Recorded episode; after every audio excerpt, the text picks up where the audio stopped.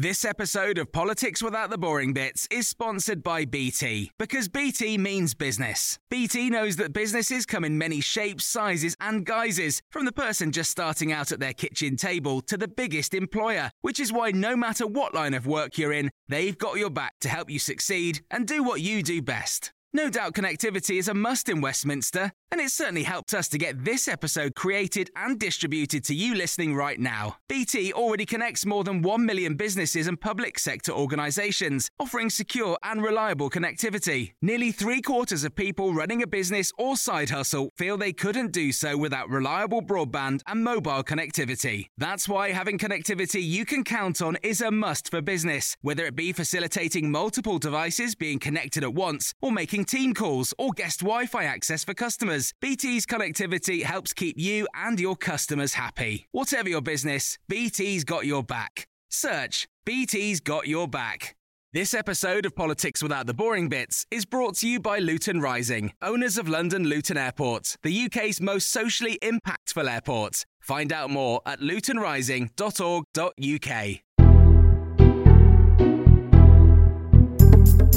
Hello, this is the Red Box Podcast. I'm Matt Chorley, bringing you politics without the boring bits, as I always do, Monday to Friday, 10 till 1 on Times Radio. You can catch me on your DAB radio, on your smart speaker, or download the Times Radio app. Coming up, help! My mum's running the country. We heard a lot this week about what it's like if your husband's running the country, thanks to Akshata Murty, who introduced Rishi Sunak for his big speech. But what about if it's your mum? I've been speaking to Carol Thatcher, a really fascinating, funny conversation about the weird family dynamics of basically having Margaret Thatcher as your mum. That's coming up in just a moment. But the big political story of the day, of course, is the Rutherglen and Hamilton West by election result. Labour securing a swing of more than 20% from the SNP. Here's the result as it came in. Michael Shanks, Scottish Labour Party, 17,840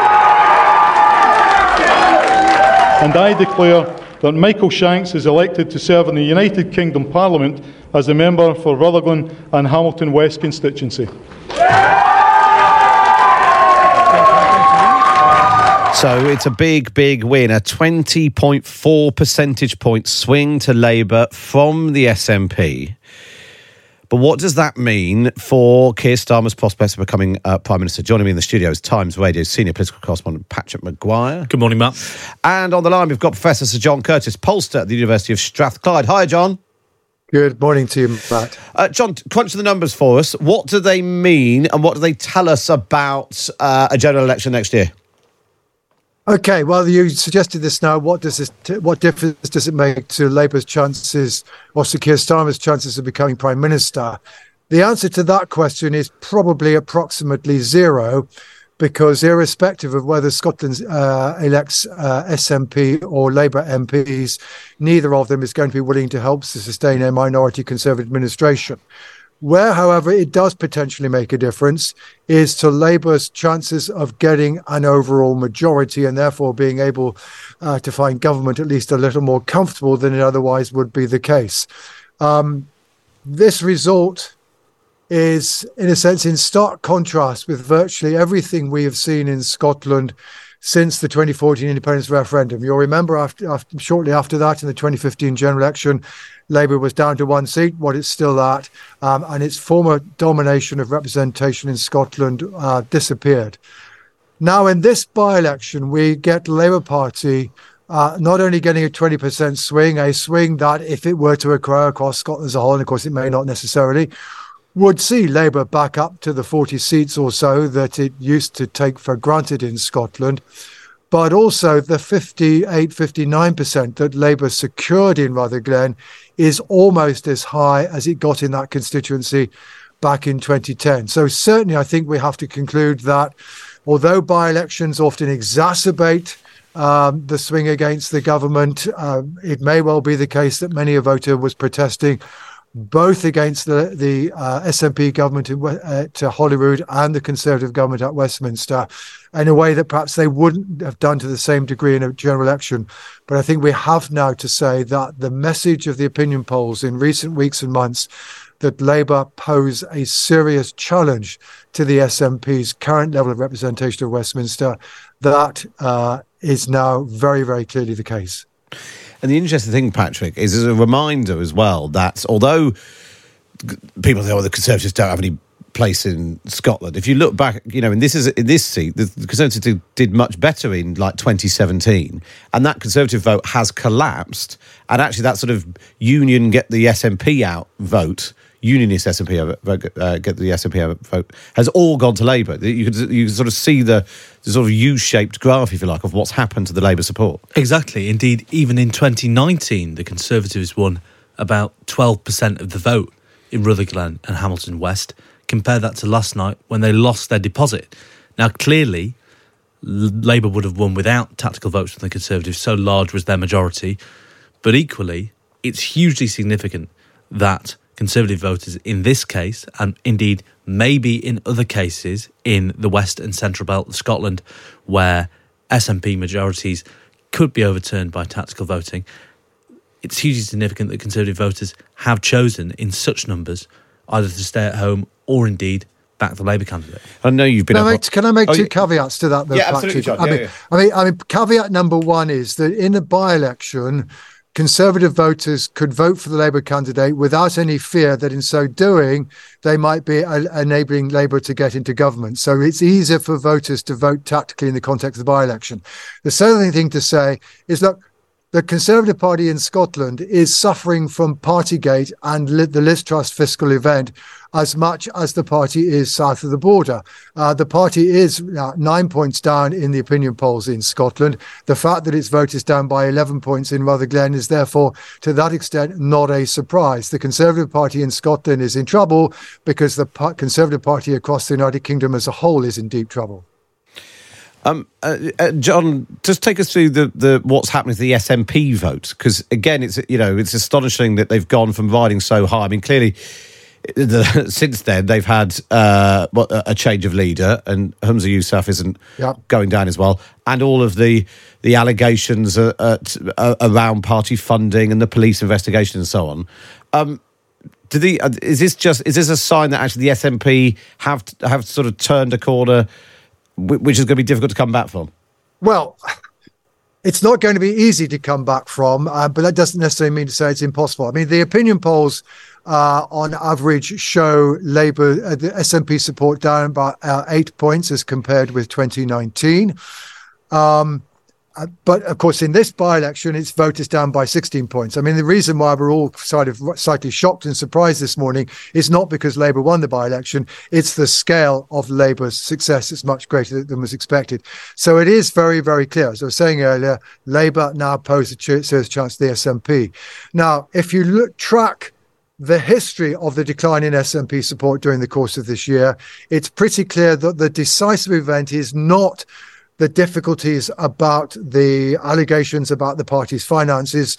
Yes, after the arrest, but then subsequent release of Nicola Sturgeon, there was a bit of hit on the SNP, but the party support primarily declined during the leadership contest. And that's a leadership contest that has left the SNP with a leader who is markedly less popular than his predecessor and which exposed divisions that already be- had begun to emerge during the gender recognition row, divisions within the party over the economic management of Scotland, over the interests of urban versus rural Scotland, and over the coalition with the Greens, in which the SNP is uh, currently occupied. And those uh, divisions have been noticed by voters. The proportion of people who think that the SNP isn't divided has gone up isn't united has gone up from around a third in October of last year to over 50% now. And voters, frankly, tend not to vote for divided parties. The difficulty, of course, facing Mr. Yousaf, given the backdrop of the finances, uh, and given the internal arguments still within the party about how it should fight the next general election and how far should it foreground independence, is does he, as somebody who only won the leadership narrowly, does he have the authority to unite his party? Can he provide his party with the inspiration it needs in order to get a clear path as to how it's going to fight? It's around that that I think there are doubts, and they are doubts that Mr. Yousaf at least needs to try to dispel.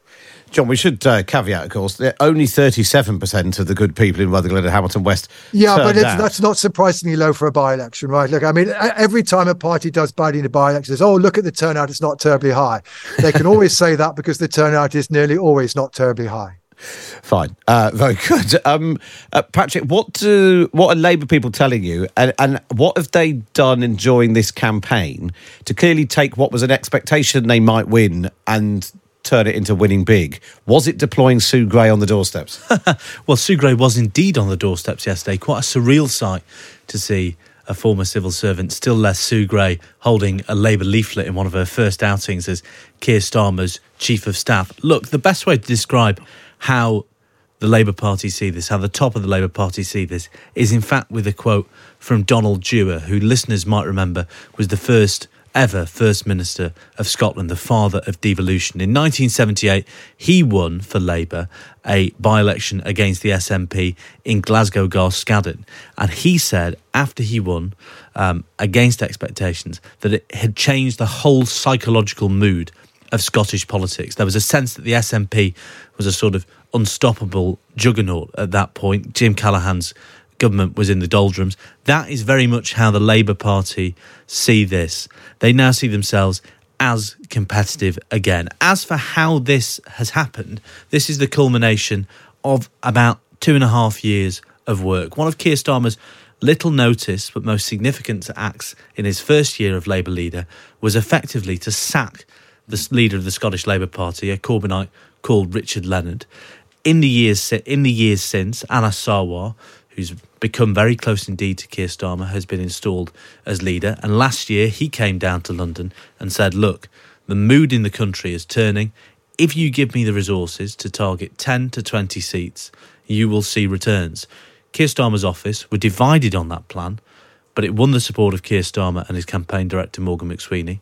And you've now seen a well resourced Scottish Labour Party, well organised Scottish Labour Party. Significant, mm. I hmm. think, that 65% of these votes were postal votes, which suggests Labour were very organised in getting their votes out. Lots of London activists yeah. bust up and London staff bust up. So it's a testament to how organised and well drilled the machine well, the Labour Party has become. Just finally to you, John. I mean, this this you know, if replicated, would suggest that Keir Starmer is on course to become prime minister, possibly with a with a decent, uh, workable majority. It also suggests Scottish independence is dead, doesn't it? Uh, two things don't necessarily go together. Yes, progress in achieving Scottish independence, uh, uh, at least so far as holding a referendum is concerned, is not going to go any further. But we should remember that although support for the SNP has fallen this year, support for independence has not. Uh, it's still running at 47, 48%. It's just that some yes supporters at the moment are willing to vote for the Labour Party. Thanks so much for that, as uh, Professor uh, John Curtice. Um, uh, Patrick, just um, uh, more broadly on reading your column today, looking ahead to the Labour Party conference. I mean, n- no better way to go into the party conference than with a big uh, by-election win. So Keir Starmer will have a spring in his step. But as you point out in your column today, he's got quite a lot of work to do when he gets to Liverpool. Yes, of course he does. The interesting thing about last week's Tory conference, as far as I'm concerned, and as far as people at the top of the Labour Party are concerned, is that this is a Conservative Party leadership, regardless of the wisdom of its strategy, that has an electoral strategy that you and I could explain in a sentence, whether or not we'd start sniggering at the end of that sentence. Can we really say the same of the Labour Party beyond we are not the Conservative Party, we are not this government. We're the only lever you have to pull to get this government out. Now, look, in first past the post elections, that's all you really need to be. But that doesn't mean that there are people at the top of the Labour Party who are getting a little bit nervous that they haven't yet sharpened their message, sharpened their strategy in response to this new, uh, in their view, quite cynical conservative way of doing business. And that is the challenge for the Labour Party yeah. To respond uh, to that new Tory approach and set out their own retail offer to the country in Liverpool next week. John Curtice and Patrick Maguire there. And if that's the sort of content that you like, you can come and see us live at the Cheltenham Literature Festival Friday, October the 13th. We are debating what election year is it? Is it 1997, a Labour landslide? Is it 1992, the Tories nick it? Is it 1974, where there were two general elections? Join me for the Times radio debate with Professor Sir John Curtice crunching the numbers. We'll have Patrick Maguire, Ayesha Hazarika, and Kate McCann. If you want to join us live, just go to cheltenhamfestivals.com forward slash literature, buy your tickets, and we'll see you live next Friday. Right, up next, it's Carol Thatcher telling me what it's like if your mum is running the country.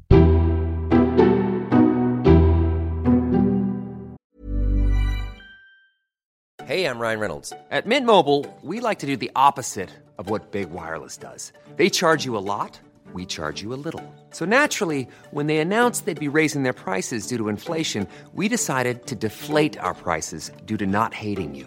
That's right. We're cutting the price of Mint Unlimited from $30 a month to just $15 a month. Give it a try at mintmobile.com slash switch. $45 upfront for three months plus taxes and fees. Promote for new customers for limited time. Unlimited more than 40 gigabytes per month. Slows. Full terms at mintmobile.com. Hiring for your small business? If you're not looking for professionals on LinkedIn, you're looking in the wrong place. That's like looking for your car keys in a fish tank. LinkedIn helps you hire professionals you can't find anywhere else, even those who aren't actively searching for a new job but might be open to the perfect role. In a given month, over 70% of LinkedIn users don't even visit other leading job sites. So start looking in the right place. With LinkedIn, you can hire professionals like a professional. Post your free job on linkedin.com slash people today.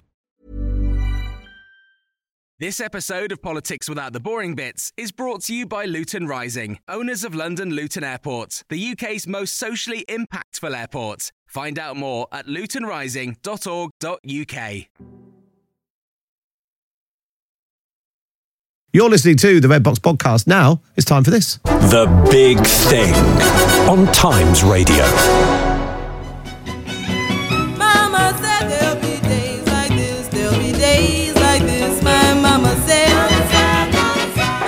Is discord, may we bring harmony. You turn if you want to. The ladies not for turning. I remember looking at these two, being so relieved that, that the doctor had managed to get both of them. We have become a grandmother of uh, a grandson called Michael. Mama said there'll be days like this, there'll be days Help! My mum's running the country. Yeah, so this week we've got actually a bit of an insight on what it's like if your husband is running the country. Akshata Murty introducing Rishi Sunak at the party conference this week. What's it like when you're living behind that black, shiny door of number 10? Well, Carol Thatcher knows better than most. Her mum, of course, lived there for over a decade. I've been speaking to her about what life is like when your mum is running the country. So I started off by asking her when she realised that her mum was kind of a big deal. Well, a big deal, not necessarily, but she got into Parliament as an MP when I was six years old. And I remember sort of boasting to my schoolmates, my mum was in the House of Commons, they have green benches. In the House of Lords, they have red benches. All of my friends went, what? And also, uh, one of my school outings was to go up Big Ben. You walk up the steps inside, then you walk around behind the clock face and that sort of thing. Uh, so she was an MP. When did it get to the stage when she was really in the public eye? I think when I was a student, a law student, she was Secretary of State for Education.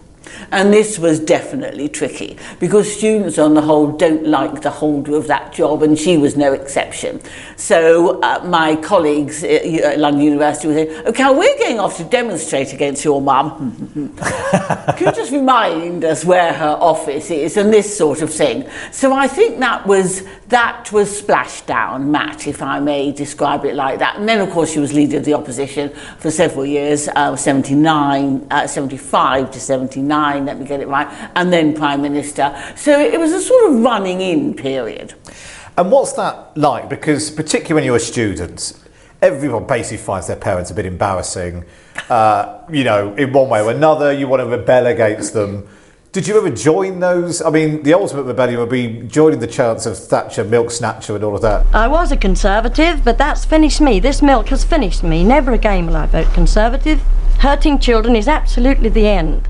Did you ever join the protests? No, I didn't, and I didn't take a lot of student friends home because I didn't feel it was very fair for my mother around the Sunday lunch table in her own home to have to defend her own policies, if you see what I mean.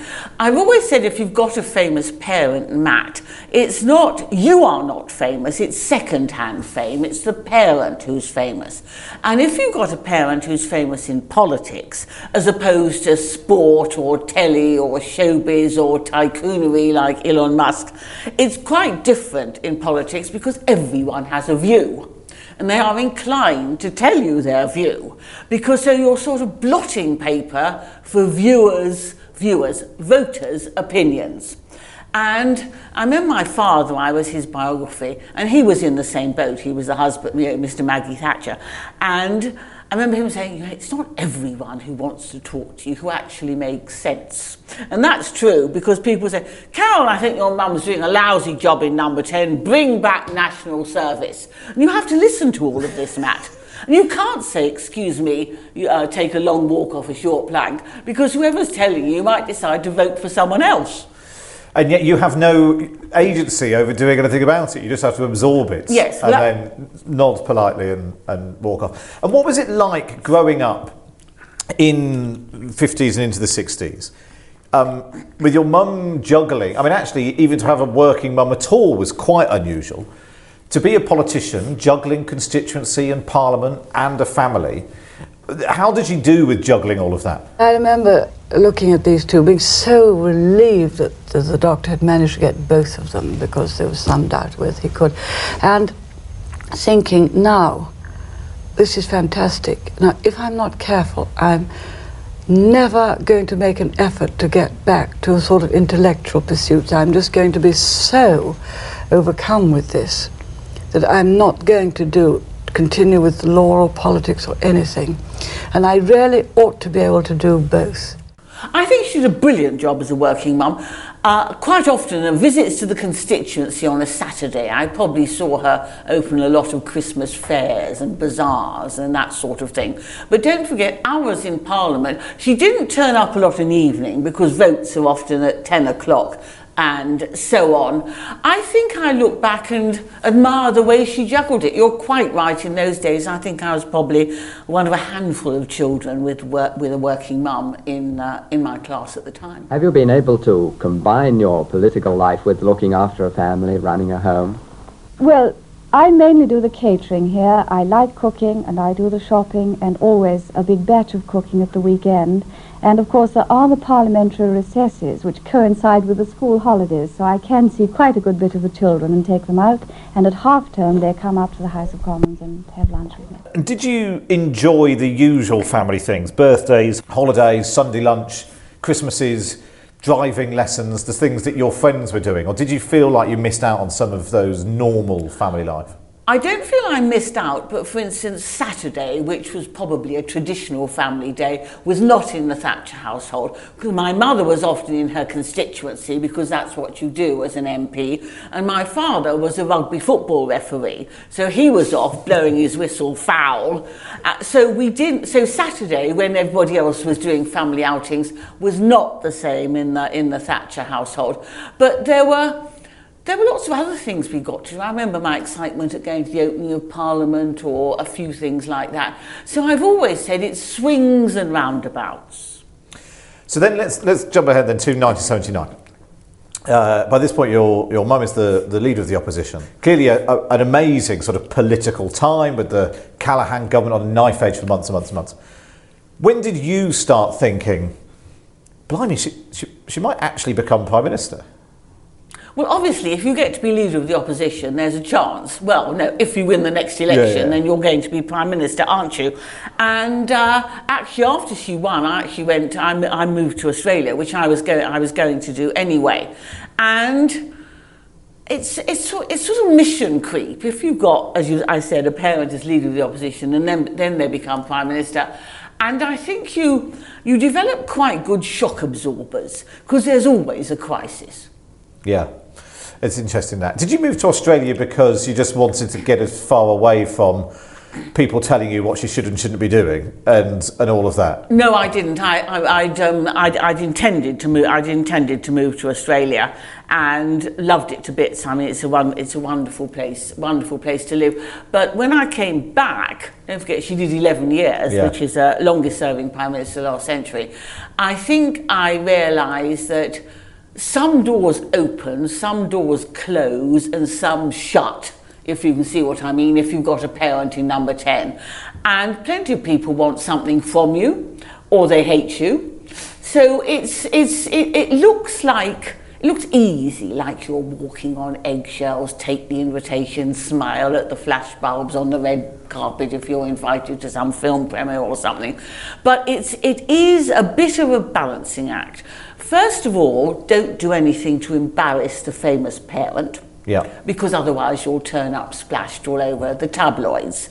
For teenagers and, you know, young, adult, young adults, it's, you know, not overdoing the cocktails in the disco and certainly not driving your car into a lamppost and that sort of thing. I, I mean, in the, this century, certainly, uh, Prime Ministers got a lot younger. I mean, Yeah. think of it: Blair, Brown, Cameron, um, Mr. Sunak. Today they're younger, so they've got younger children. And a young child is fine; you just smile and look cute. But when you get to be an adult, it gets a bit more complicated. It's a bit like being a minor royal. You don't have any role. You don't. But so people don't. But you've got to do something. You've got to live your life. Yes. But with this sort of expectation that if you step outside the parameters, you'll end up on the front pages. Well, Matt, you- you've absolutely, that, that, that is the key point. I think you need to realise not everyone is talking to you for your pretty face, your challenging intellect, or your sparkling sense of humour. They're talking to you because your mum or Yeah. dad happened to live in 10 Downing Street. So I think you have to stay grounded. Of course, they're privileges. I went to dinners at the White House a couple of times. I hope you won't mind, Mr. President, my recalling that George Washington was a British subject until well after his 40th birthday. Chequers is a very smart weekender. So I can't say that there weren't privileges. You just, I think, you need to have your alarm bells primed as to when you're about to fall in a big black hole. Um, take me to a moment where you there was a real sort of pinch yourself moment when you suddenly maybe it was in the White House or even it's just going into number ten because so many you know so few people get to do that. But when did you think, blimey, this is a bit odd? I think yo-yoing in, out, in and out of number 10 because my parents lived there, so I wasn't going in to see the Prime Minister, I was going in to, to see my parents. But, you know, and walking up that main staircase, which has got all the portraits of previous Prime Ministers back to Walpole in 1735, that never lost for me a little bit of pinching time. My God, I'm here. Yeah, no, it's interesting. And we had three general elections, which were, were you know, were a bit, were a bit nerve-wracking. I think I remember there were a lot of crises in the in, in, in the Thatcher years. You know, the Falklands War and uh, the miners' strike and so on.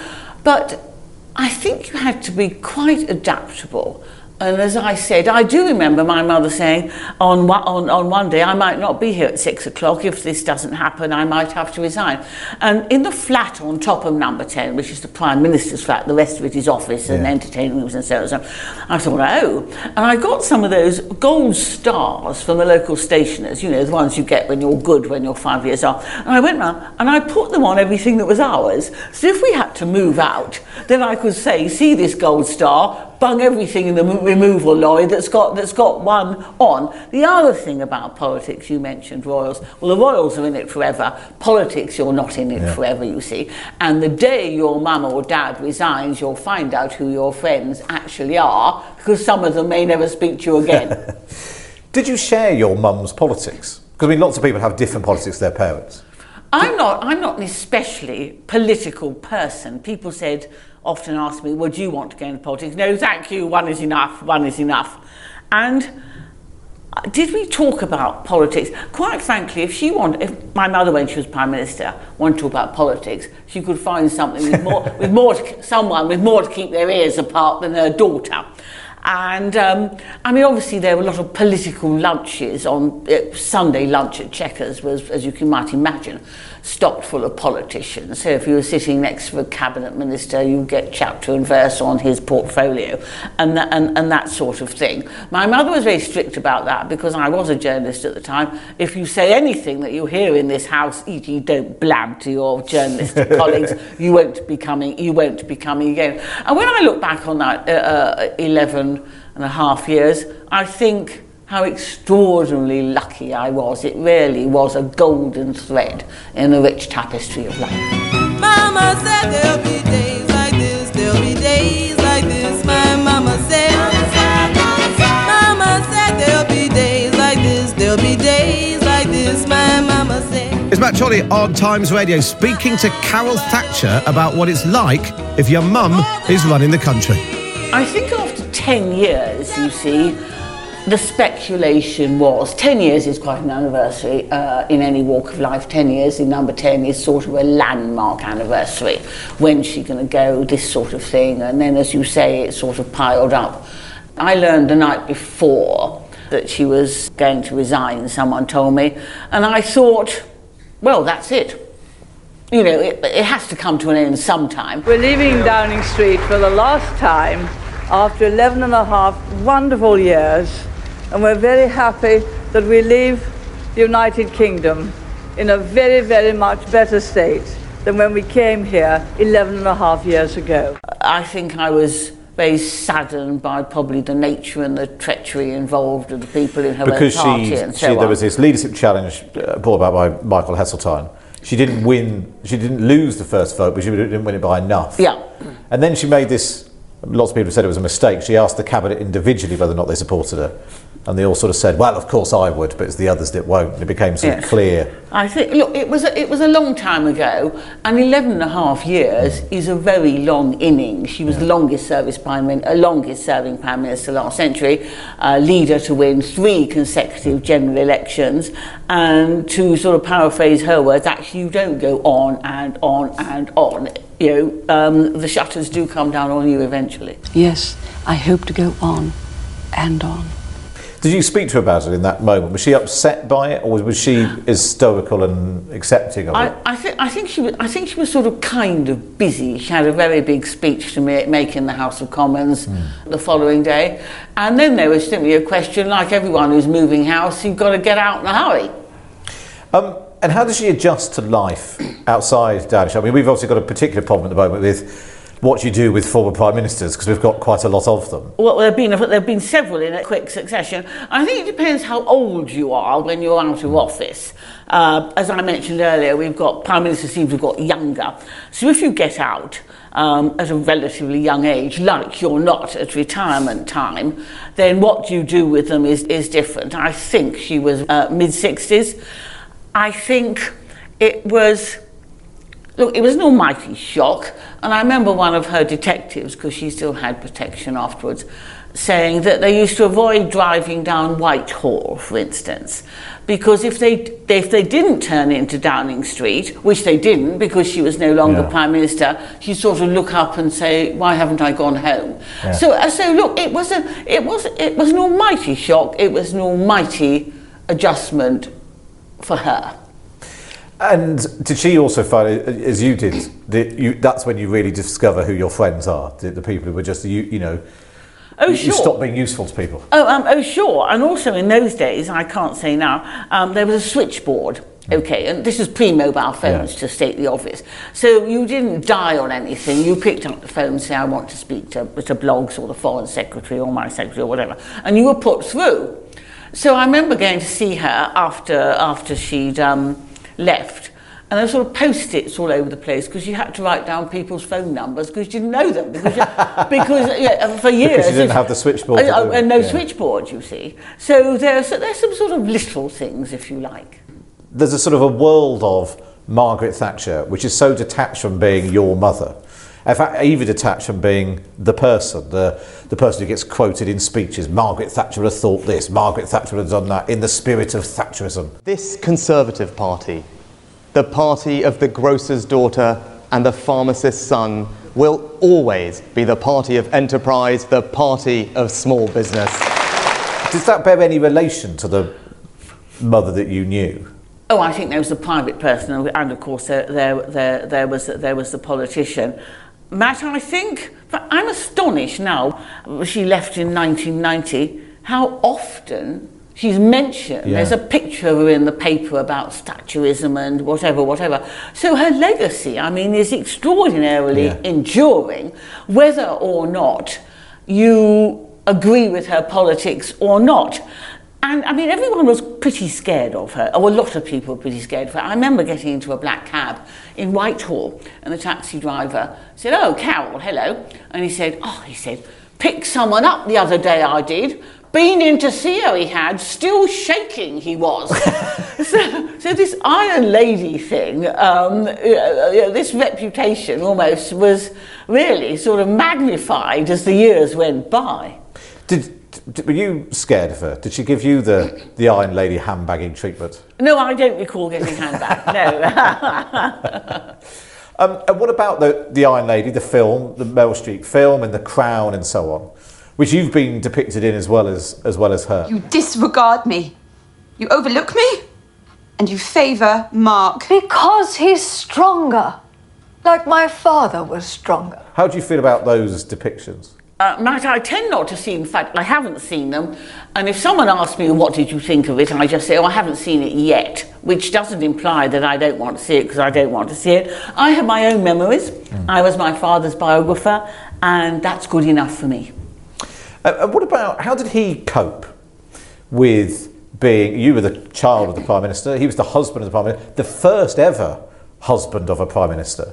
How did he cope with that playing second fiddle? Actually, in a in a world where you know the man normally played the first fiddle. I think Denis Thatcher was a quite remarkable individual. He came from a generation where love and loyalty were everything, and he was never Mr. Maggie Thatcher. He always remained himself, even though he was the consort to Britain's first woman prime minister. He was very discreet. I remember him saying, "Whales don't get killed until they spout." That was one of his um, one, uh, you know, uh, one of the mantras uh, he lived by. And I think I think he did. I think he did a truly remarkable job. I remember someone asking me, American journalist, oh, when Hillary Clinton was running for office, well, what happens if, uh, if Bill becomes the first dude in the White House, or whatever the term uh, he was going to he was going to take on? And I said, look. I Said the golf's all right, but some of his other pastimes he might have to he might have to give up if he's not going to embarrass the wife. And that, I suppose that's the key thing: is not not Don't embarrass. don't embarrass, Don't embarrass. Don't embarrass. The wife. Would you preferred it uh, not having had a mother who, who ran the country? I think if you have a choice, which most people don't, I think you want to be the, the, the parent of a famous child rather than the child of a famous parent. Because imagine if you're mum and dad of someone who wins Wimbledon or clinches an Oscar, you just reflect in the, you know, in the glory, don't you? But if you're the child, then I think there are more hurdles that can possibly, possibly get between you, you and that finishing line. Who does it well? Who does it well? It's also a bit of a no-win situation, to be quite honest. You know, if you do something good, oh, it's easy. Oh, it's easy for her. Mum, mum's in number 10, isn't it? If you do something wrong, oh dear, I mean, honestly, should know how to behave better than that, really. So it can be a no-win situation. If you've got eggshell sensitive feelings, then, then um, go to your doctor and get a prescription. And obviously, you know, if we go back, uh, was it 50 years now? She was leader of the opposition and then went on to be prime minister. We've had two female prime ministers since. Do you think she saw herself as a as a trailblazer? She was a trailblazer, but by example, Matt. None of this protesting, you know, joining feminist marches, burning your bras or something. That wasn't her style. Her message was, I've got here, so can you. And, and when you look at, you know, so much has been, you, you know, there's so much has been written and talked about, you know, she lowered her voice and changed her clothes. Did you think she had to behave like a man in a man's world in order to get there? No, I think she behaved like a woman in a, in, in a man's world, and that probably was one of her many strengths. Everyone obviously knows the famous Black Door from the outside. What's it like being on the inside? I think even your, your memoir of it talked about the, being like a goldfish bowl. What's it like on the inside of the goldfish bowl? Oh, I think life behind the scenes is always fascinating, isn't it, really? And I do remember one time when I was a journalist in Fleet Street, as, as it then was, my handbag was stolen in a wine bar. And one of the tabloids said, keys to number 10 might have been stolen. Well, this was ridiculous because actually there aren't any keys to the famous black, shiny front door because there's always someone inside to open it. Yeah. So you had to be prepared to put up with, good heavens, don't be so ridiculous sort of things. And when you talked about being in, you know, you were under strict instructions, anything that happens here, whether it's at Chequers or in Downing Streets, is off the record, you can't report it.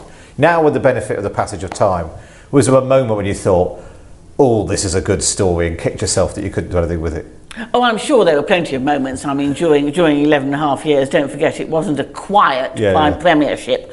I'm sure there were many, but look, Matt, it is back in the mists of last century, man. Well, uh, Carol, it's been um, absolutely fascinating to find out what it's like if your mum is running the country. Carol Thatcher, thanks for joining us on Times Radio. Mama said there'll be days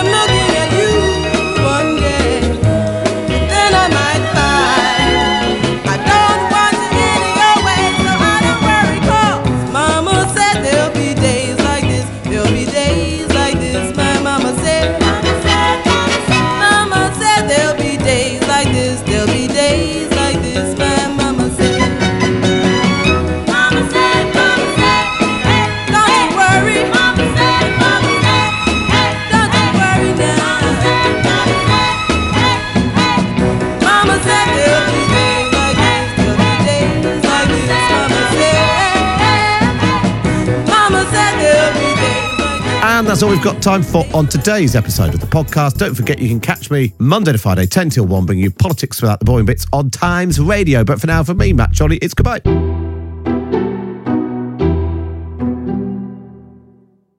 This episode of Politics Without the Boring Bits is brought to you by Luton Rising, owners of London Luton Airport, the UK's most socially impactful airport. Find out more at lutonrising.org.uk.